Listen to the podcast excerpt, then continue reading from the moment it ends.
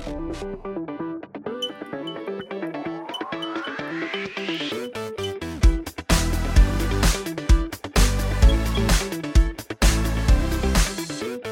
everyone, this is Russ White and I'm here with the History of Networking videocast from the Network Collective. And we're starting a new series where we're just going to sit around with people who helped invent the internet. That sounds so impressive, doesn't it? Helped invent the internet. And we're going to talk to them about what they did and the role they played and stuff like that. And I think we'll just start by going around the round table. And I see Donald all the way on my right-hand side, so I'll start with Donald Sharp over there. I'm Donald Sharp, and I currently help manage the open source routing suite called Free Range Routing. And Yvonne, you're sitting over there looking all, you're not glowing anymore. Well, that's good. I'm Yvonne Sharp. I'm a network architect for a large healthcare enterprise and one of the co-founders of Network Collective, and excited to be here today. I'm listening more than contributing for sure. And Fred, we have Fred Baker, who is a well-known past chair of the IETF and all around good guy. Actually, I'll tell you something very personal. Fred Baker actually helped convince me to homeschool my kids. So there you go, Fred. Well, my wife is the one who gets the blame for doing it, but you know, it was a good thing. Yeah, it was. So tell us what you're doing, Fred, and a little bit about yourself, maybe. What am I doing? Well, after 22 years at Cisco, I'm no longer there. Right now I'm consulting. I'm working with the Internet Software Consortium and the Internet Society and a few other people. Basically trying to keep the ball rolling forward. And, you know, I'm basically having fun. So. I wish we all could do that. I do too. That would be a lot of fun to do, right? All right. Well, cool. Good. So I think we're talking about quality of service today, right, Fred? So maybe you could just kick off and start talking, and then we'll try to interrupt you as much as we can. Okay, sure. So I'm going to kind of tell a story which is much bigger than me. I'll tell you where I fit into various parts of it. But frankly, there's been a lot of people who have done a lot of work, and to not recognize them would be a travesty. So I'm going to bring up some people that have made important contributions to making the internet work well for applications that use it. Let me start the story in, let's see here, where is this? There we go.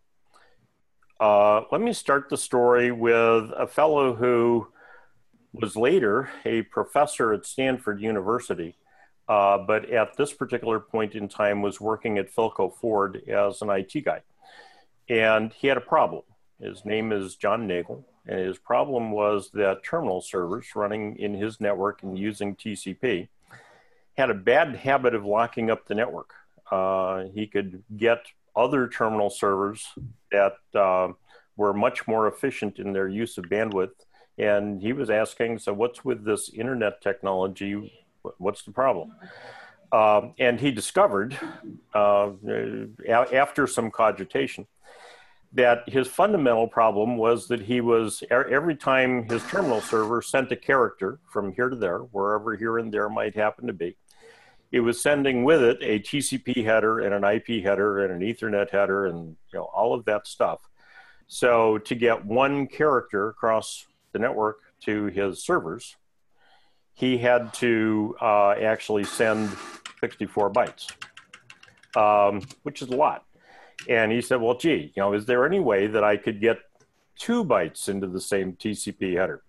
And he came up with an algorithm, which we know today as TCP's Nagle algorithm, documented it in RFC 896, and said, I've solved it. You know, we now have better quality service in the internet, everything works well. Hey Fred, since you're screen sharing this, a lot of people don't actually understand the RFC series and how these things actually work. Like, what does it mean that it's historic, and what does it mean it's been obsoleted, and how old is 896? What's the first RFC number, and what was the first RFC? When was it published? You know, I mean, off the top of your head, you might not know. I don't know. So yeah, well, the first RFC in the series was one. And, wow. Wait, how creative. How creative. Come on. We didn't start counting at zero. I'm a little disappointed that we didn't start counting at zero. We didn't start counting at zero. We should have, but, you know, in 2020 hindsight. Okay, so the author of this RFC was a fellow by the name of Steve Crocker, who right now is the chairman of the board of ICANN. Has been a security researcher, has done a vast number of things in the internet since then. But he came up with the RFC series. And the question was, in essence, how can we get people to talk with each other about this, what do you call it, internet thing that we're in the process of creating? And he wanted to fly under radar. He wanted to... not make this appear to be, you know, these are the specifications for the entire future of communications. But this is a bunch of friends talking with each other. So rather than calling them requirements for compliance, which vendors later did call them, he called them requests for comments. And is literally just, let's put up a document and let people throw mud at it. So that started, and you can see here that the first one is published the 7th of April, 1969. Not the 1st of April. We've certainly had our share of those, like IP on avian carriers and so on and so forth. So this is the first RFC. Now, the RFC series contains a little bit of everything. If you go to CCITT, to ITU, to ETSI, to IEEE, to each of the various standards development organizations that are around, they focus very much on standards. Here, we're going to write a paper that tells you what to do. It doesn't usually tell you why. It tells you what. And this is a point of confusion. At some point, we should do a show on how to read an RFC, Yvonne. But yeah, that should. Anyhow, so the RFC series, we've got the good and the bad and the ugly. Experiments that people tried that failed. Experiments they tried that succeeded. Thoughts that they had, and I'm going to bring up just a white paper a little bit later, actually a couple of them, that turned out to be seminal in the development of quality of service technology. The fact that RFC 896 is historic basically means that it's been obsoleted. So RFC 7805, let's pull that one up. Who decides what the next number is? The RFC editor, who at the moment is Heather Flanagan. Used to be John. Do you want that job, Donald? No. Is that what you're saying? No. Yeah. Okay. So they have various statuses. That's described in RFC 2026. And, you know, it moves along. But let me move forward with this story. Yeah, that's fine. So, this story is great. I just wanted to give people background. Yeah. Yeah. So John is working on this problem in his network of my terminal servers are having problems talking with their servers. And he comes up with a creative solution that actually worked very well for his purposes, but didn't solve the world's problems. Now, a year later, he's still working at Philco Ford.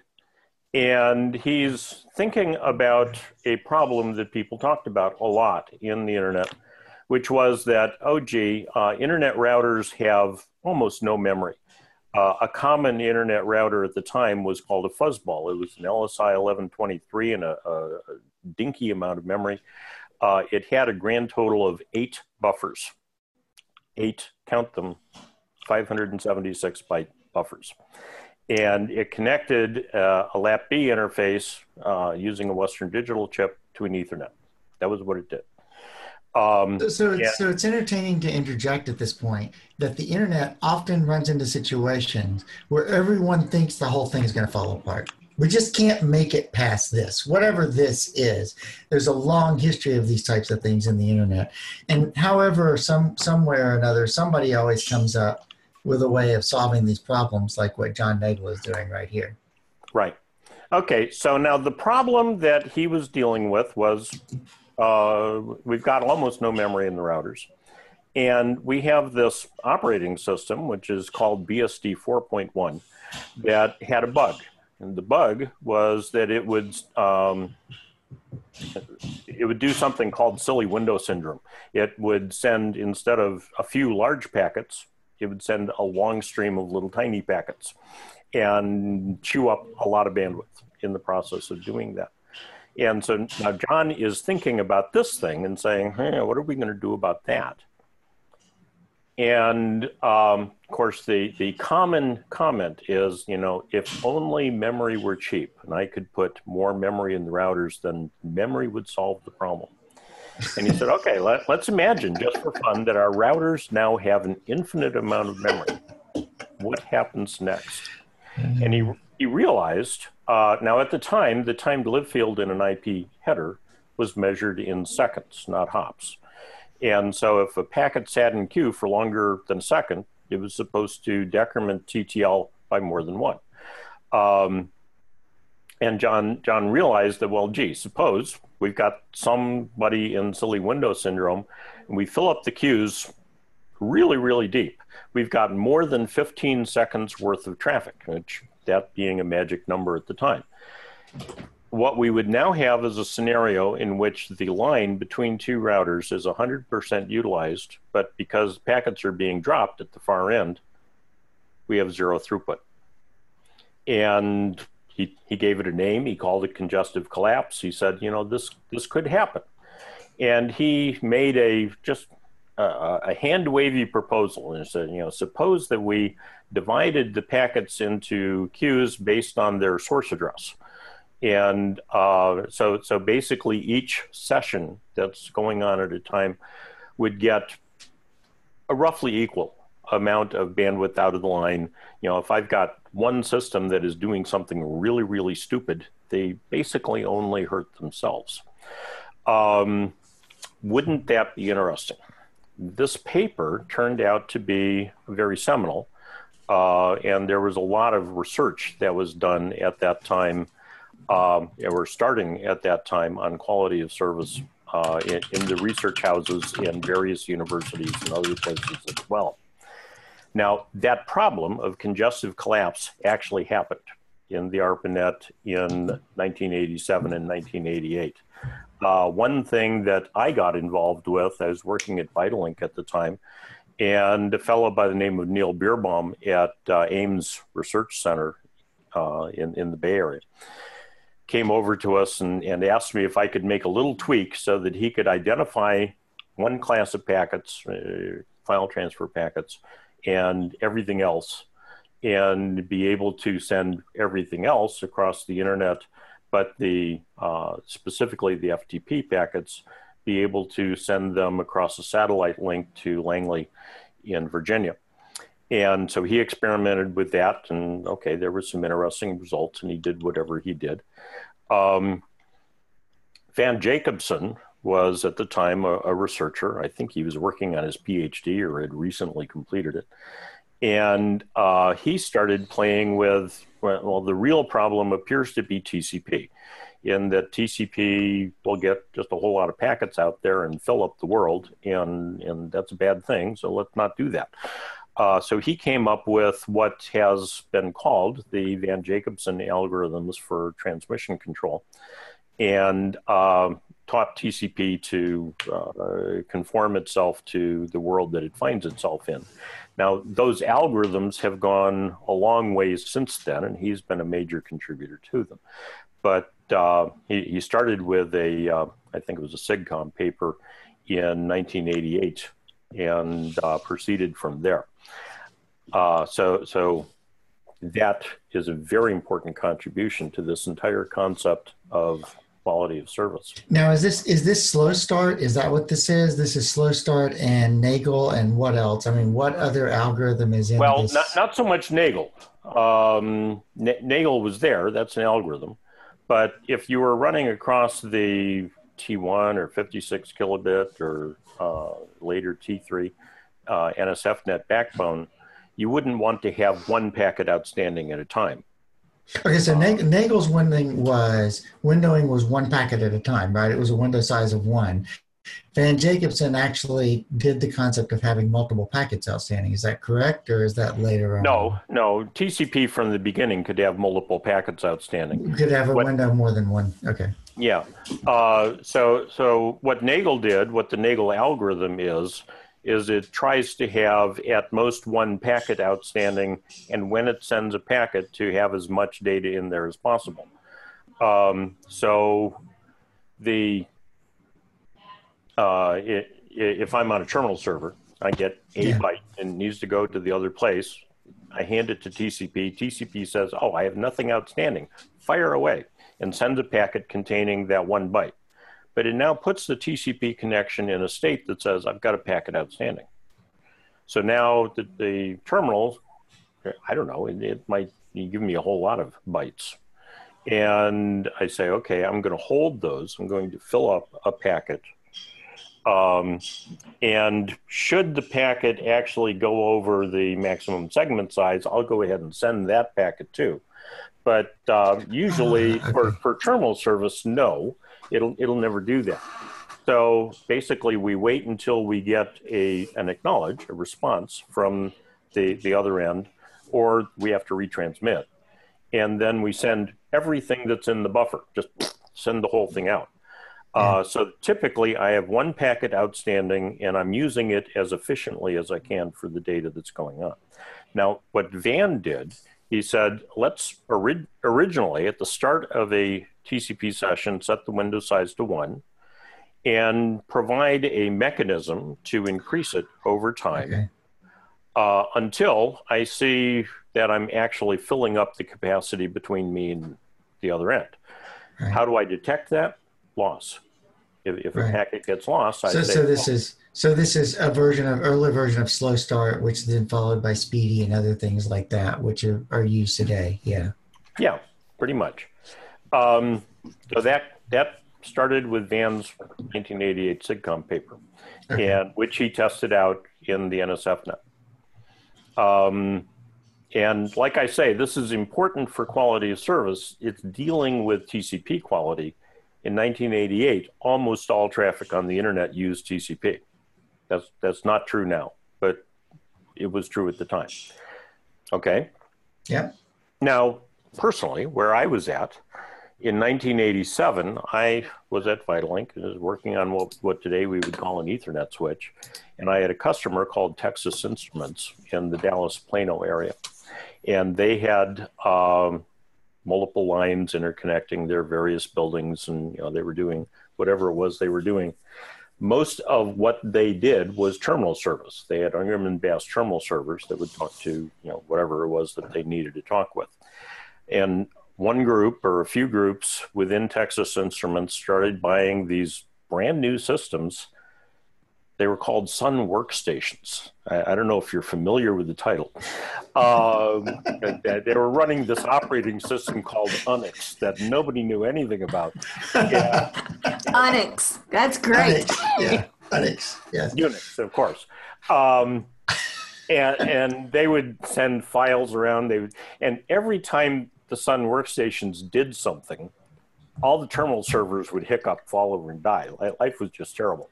And, please, Fred, could we figure out a way to make that not happen? And, and this is literally the customer calling me. We had a good deal. So yeah, I mean, the easy way to make that stop happening is to take the terminal servers off the network. But, hey, No, I don't think that was happening at Texas Instruments. Okay, so I came up with a fairly simple filter, knowing, I'm working off the top of my head. There's very little research on the topic at this point and nothing to look at. And I said, well, okay, most of the traffic that you send is small packets. Terminal servers send usually small packets. when Sun Workstations get blazing away, they send big packets. Suppose that we filter between small packets and big packets and give small packets priority. You know, the big packets get to use all the bandwidth that they want to use, but the terminal servers have priority. And okay, they tried that, that worked for them. They actually ran that way for quite a number of years. And now I'm kind of looking at all this and thinking about not just Texas Instruments, but a variety of sectors, and saying, okay, there's got to be a better solution than that. You know, what I've just described is a complete hack. There's got to be a better way. And I read in 1989 in SIGCOMM a paper on something called fair queuing, which actually, now looking at it, there had been a couple of papers before then, but this was the one that caught my attention. And it was like, oh, okay, if I can put this kind of an algorithm into the in this case, an Ethernet switch, then every session will get a certain amount of capacity, and the terminal servers will get what they need, and the Sun Workstations will get what they need, and everybody will be happy. I tried to convince my boss to do that, and he wasn't interested. I changed companies, not because of that, but I did change companies. And at my new company, that was one of the first things I did, was I rammed this algorithm in there, and had an amusing response from what turned out to be Geoff Huston and Charles Smith in Australia. They were working on a network that was 48 kilobit backbone, 19.2 and 19.6 into various sites. And they sent out the diskette with this new algorithm on it to a beta site. And Charles, being the network operator, said, well, I'm not going to get in any more trouble from my users for doing this than I'm already in, because they all hate me. And okay. I mean, some things never change. Is that what I'm hearing? Some things never change. And so he just went around, flew around the country, rammed this diskette into the various machines, rebooted them. When he got back to Canberra, then he's now talking to Geoff Huston, who is one of the users of this network. And Geoff tells him, I don't know what you broke, but don't fix it. The network works now. And the difference was fair queuing. So when I came to Cisco in 1994, they asked me to do the same thing. And okay, we put fair queuing into the system, and you know, things move on. And but, this is prior to weighted fair queuing or anything like that. Well, so weighted fair queuing. This is the difference between industry and research. When I talk with research, research wants to make everything perfectly fair, perfectly equal. Everybody gets exactly the same thing out of the network, whatever that thing might be. When I talk to industry, and here I'm quoting a customer, he says, I want predictable unfairness. I want to be able to take this class of traffic and give it a certain amount of bandwidth, and this other class of traffic, give it a certain amount of bandwidth, or give it priority, or make it go away, or, you know, I want to do something different for different classes of traffic. So the weighted fair queuing algorithm, or well, the fair queuing algorithm basically says, let's give everybody an equal share. The weighted fair queuing algorithm says, let's insert a weight on each class of traffic so that some get more than others. They're essentially the same algorithm. They're just a vector of weight. You just wait where you pull things off the queue instead of just allowing it. And so the way I implemented it, both at ACC and at Cisco, I actually keyed off the precedence field in the toss byte, saying, well, if it's high precedence, then let's give it more bandwidth than if it had low precedence. But yeah, that's just a question of the weights in the equation. Right. Okay. So who gets to assign the precedence? Me. Next question. Fred goes around to every network in the world and assigns their precedence, just in case you didn't know. If you see Fred sneaking into your network at night, that's what he's doing. He's at the precedent. Okay. So now life moved forward, and we've got the M-Bone and, you know, different people working on different things. And the question became, so what happens if I've got voice or video? How do I handle that? What do I deal with? And so various people, Bob Braden, Dave Clark, Scott Schenker are the authors on this particular RFC, but there's a long list of people that actually contributed to it, started talking about that concept and described now two different classes of traffic and two different classes of application. One of them they called elastic, and that's because it'll speed up or slow down based on whatever the network environment is that it's in. It'll adapt itself to the network. The other is called real time, and basically voice and video at the time, but would now include telemetry traffic and other things like that. And they said, okay, so let's describe those applications and talk about a network in which we can actually set aside a certain amount of bandwidth for a session or for a class of traffic and do something of that form. Now, at the same time, we were doing something similar to that in ATM. I was going to say, historically, this fits into the time frame of ATM, when we thought perhaps that cell traffic rather than packet traffic would help solve these problems in a more efficient way, which turned out to be a bust. But that's historically kind of the time frame that we're talking about here. Yeah, yeah, exactly that time frame. And so I got involved in this in the IETF. I wound up writing an RSVP implementation for Cisco products.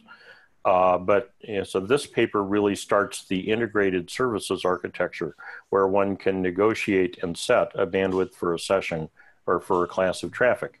And so the protocol that was designed for that was RSVP, which we now use for a completely different purpose. But you know, that was the purpose at the time, was to negotiate a bandwidth for a session.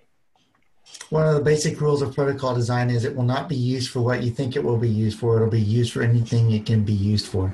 Pretty much. Pretty much. Okay. So now when this got out there, of course, the ISPs all looked at it and said, well, that's an attack. You know, what idiot would ever deploy that? And basically refused to use it for that. But you know, the technology is there. But various people were looking at alternatives and saying, so the concept of giving certain characteristics to classes of traffic makes sense, but let's not do that one. And two that were specifically involved in that were Lisha Zhang, who is now a professor at UCLA, and was actually a very early researcher in internet technology, and is now working on what may be one of the next generation technologies in that area. She's working on named data networking. And Van is working on content-centric, which is a related concept. But okay, so Lisha started looking at all this, and another lady by the name of Kathleen Nichols, who happens to be Van Jacobson's wife, started looking at this as well. And together, they wrote a document, which is now RFC 2638, in which they kind of said, okay, so we've got real-time traffic, we've got elastic traffic, and we will somehow, to be determined, ensure that the traffic that we give precedence to gets some set of characteristics from the network. Now I mentioned that Kathy is Van Jacobson's wife. At this particular point, Van, and you notice he's mentioned, he's an author on this. Van was, where was he? I want to say he was at Lawrence Livermore Labs at the time.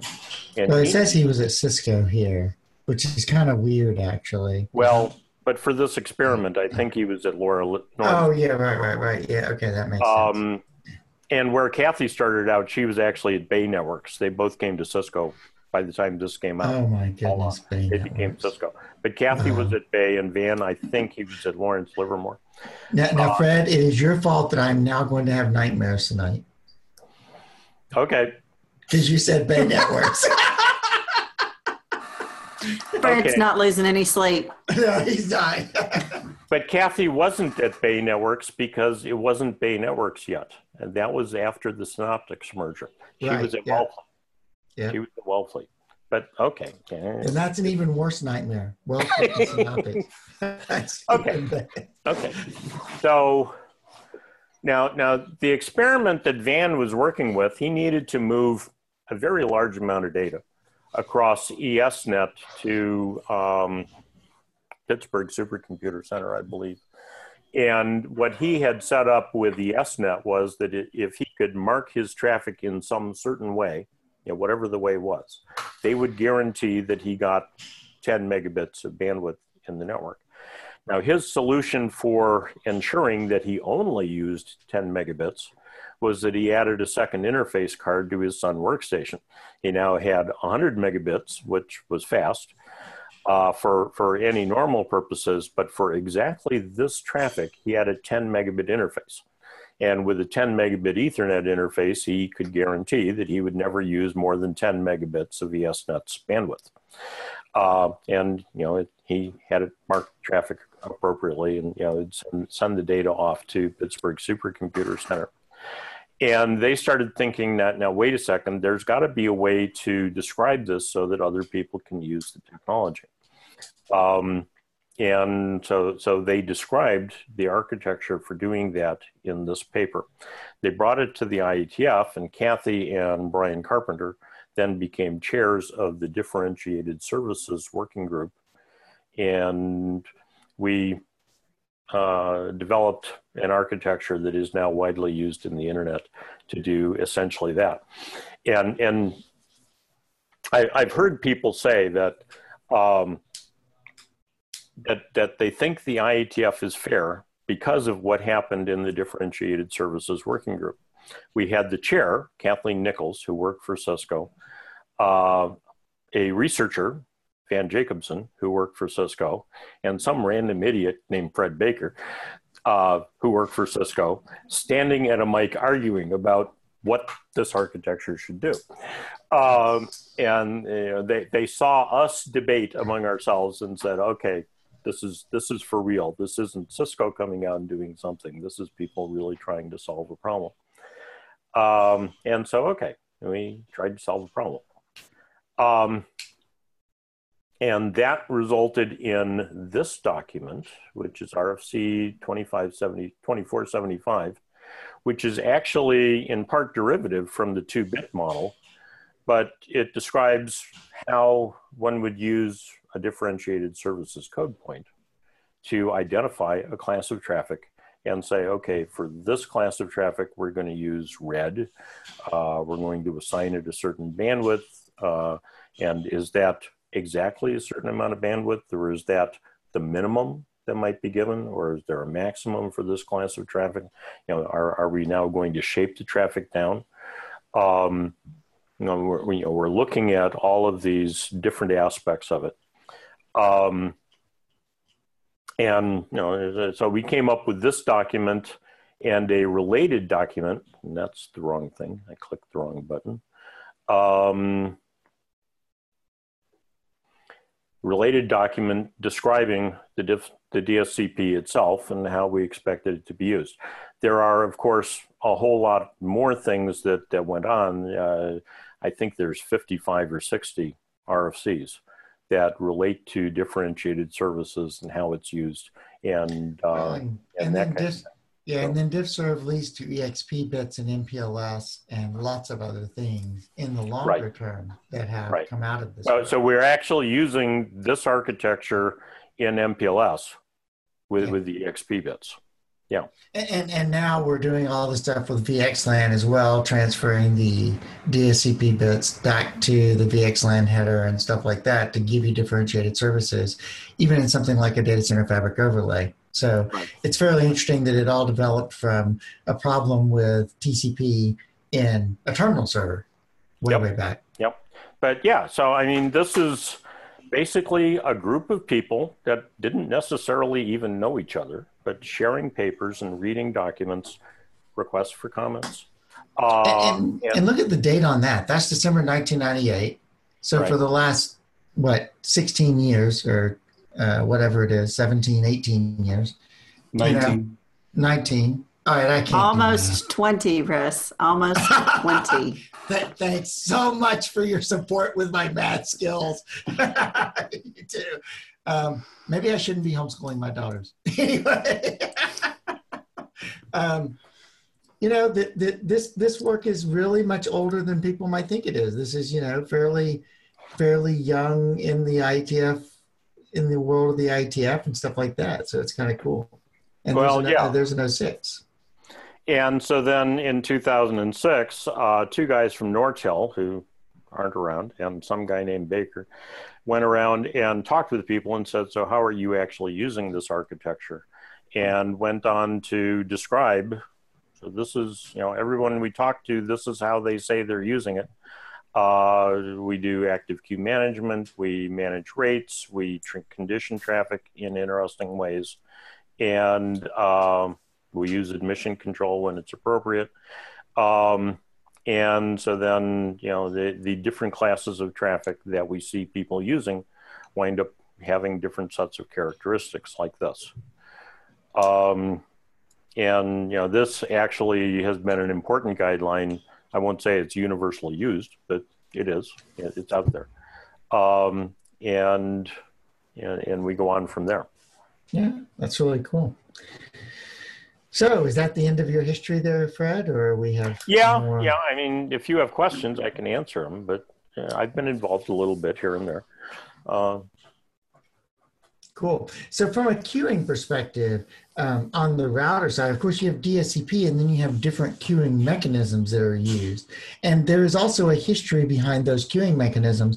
And even the way TCP does stuff, the way TCP does slow start, there are various slow start mechanisms and algorithms, and there's different theories about why you do different things in TCP slow start. Like, are you trying to account for congestion, or are you trying to account for packet loss or jitter or delay?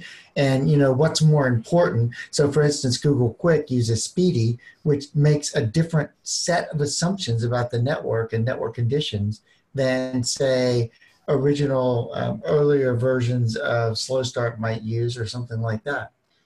So so what Van was working with in 1988 was a network that was built out of 56 kilobit lines. Now understand that in 1988 we thought those were fast, and they Yvonne still thinks they're fast. Yeah, Yvonne still thinks they're fast. And I don't know, Donald might still have that speed in his lab. It's you know, it's questionable. So in 1988, I had an entire company behind a single 9.6 line. Okay, that's the way it worked. And so for what Van was working with, the question was, let's assume that I can't use very much. I'm going to be fighting with everybody, and everybody's already using as much as they can, and I'm worming my way in. Now, if you look at Google's most recent recommendation on the initial window, they're saying, hey, let's start out with 10 packets and work from there. Because in a data center, in modern telecommunication environment, I'm generally talking about gigabits. And yes, I'm still worming my way in, but there's room to do that. Right. So the world has changed. And the applications have changed. I mean, in the old days, you were talking about terminal servers and FTP and, you know, stuff like that, where if it took a few seconds for the little green screen to pop up, you know, what you were typing, well, it was a little irritating, but it was okay. Today, people are doing video, like they're streaming this or whatever. Jitter and delay are a huge deal now. And so now, you know, you start rethinking the way that you do the queuing to work better for those types of things, it seems. So you know, there's still ongoing research. Absolutely. Yeah. Now in 1981, I was trying to convince my company, Control Data, that it should put a 9.6 terminal an H19 on my desk, and the standard terminal at CDC was a 300 baud terminal. And I had to go take a typing test to prove that it was okay. That means you proved that, and you can proved you can type faster than 300 baud. Is that what that means? Well, and the thing we were trying to convince management of was that the speed was not so I could talk to the computer. It was so the computer could talk to me. You know, the computer can talk vastly faster than 300 baud. It sounds like the earth is flat argument, right? Like, what's the center of the universe? Is the user the center of the universe, or is the machine the center of the universe? And that almost sounds like that's the argument you were having. Yeah, pretty much. Pretty strange. Pretty much. Yeah. Well, yeah. And the thing was that we had papers that were being written by people at IBM and other places that what they were looking at was SNA and SDLC and the behavior of 3270 terminal networks. And they observed, they were able to measure that the thought processes of a human being using that kind of a network would slow down to whatever rate the computer could talk with them at. And we kind of said, so how fast do you want me to work? Put me on a slow line, I'll think slow. Yeah, Fred. So my first job in the computer world, I mean, beyond just building things on my own and using the COCO2 and stuff like that, was installing TN3270 cards in Z100. So you're taking me way back there. Well, yeah, this is the Wayback Machine, but that's the title you gave the series, right? Yeah, that's right. So that's cool. Good. Excellent. All right. So questions? Anybody have any questions? I guess one thing I'm kind of curious about, is there anything you would do different in retrospect? Well, yeah, I'd start out at the end point instead of the beginning. I mean, for all of this, this was a learning experience, and we made a vast number of mistakes. And that's kind of the story of the internet. We try harder and we make mistakes, and we try to figure out the best bet, but at some point we have to try it out and see if it works. And some things worked and some things didn't. Yeah, running code and rough consensus. Pretty much. Yeah, pretty much. That's kind of cool. Good. Excellent. All right. Any questions, Yvonne? No. Well, not really questions, but just like observations that I think those of us who are coming into the industry have this idea that there are people out there who have it all figured out. And I think it's important to say nobody ever has it all figured out. And we're all still, regardless of what level we're at, trying to figure out what's next and to solve problems, and we're throwing a lot of stuff against the wall to see what sticks. Yeah. Absolutely. Yeah. Absolutely. Yeah, that's a great observation, Yvonne. All right, cool. Well, I guess we can wrap up for this show, and we'll hopefully see you next time on the next History of the Internet, or whatever we're calling this. I don't think we've actually come up with an official name, but it's cool. Maybe we'll just call it the Hysterical Internet. That's the... Oh, sorry, historical internet, sorry. I don't know, whatever it is. But that's cool. All right, well, thanks, Fred. Thanks for your time, and hopefully we'll have you back on to talk about some other technologies that you were involved in and other parts of the internet that you were involved with over time. Cool. Thanks a lot. Good. Thanks, Fred. Thanks, everybody.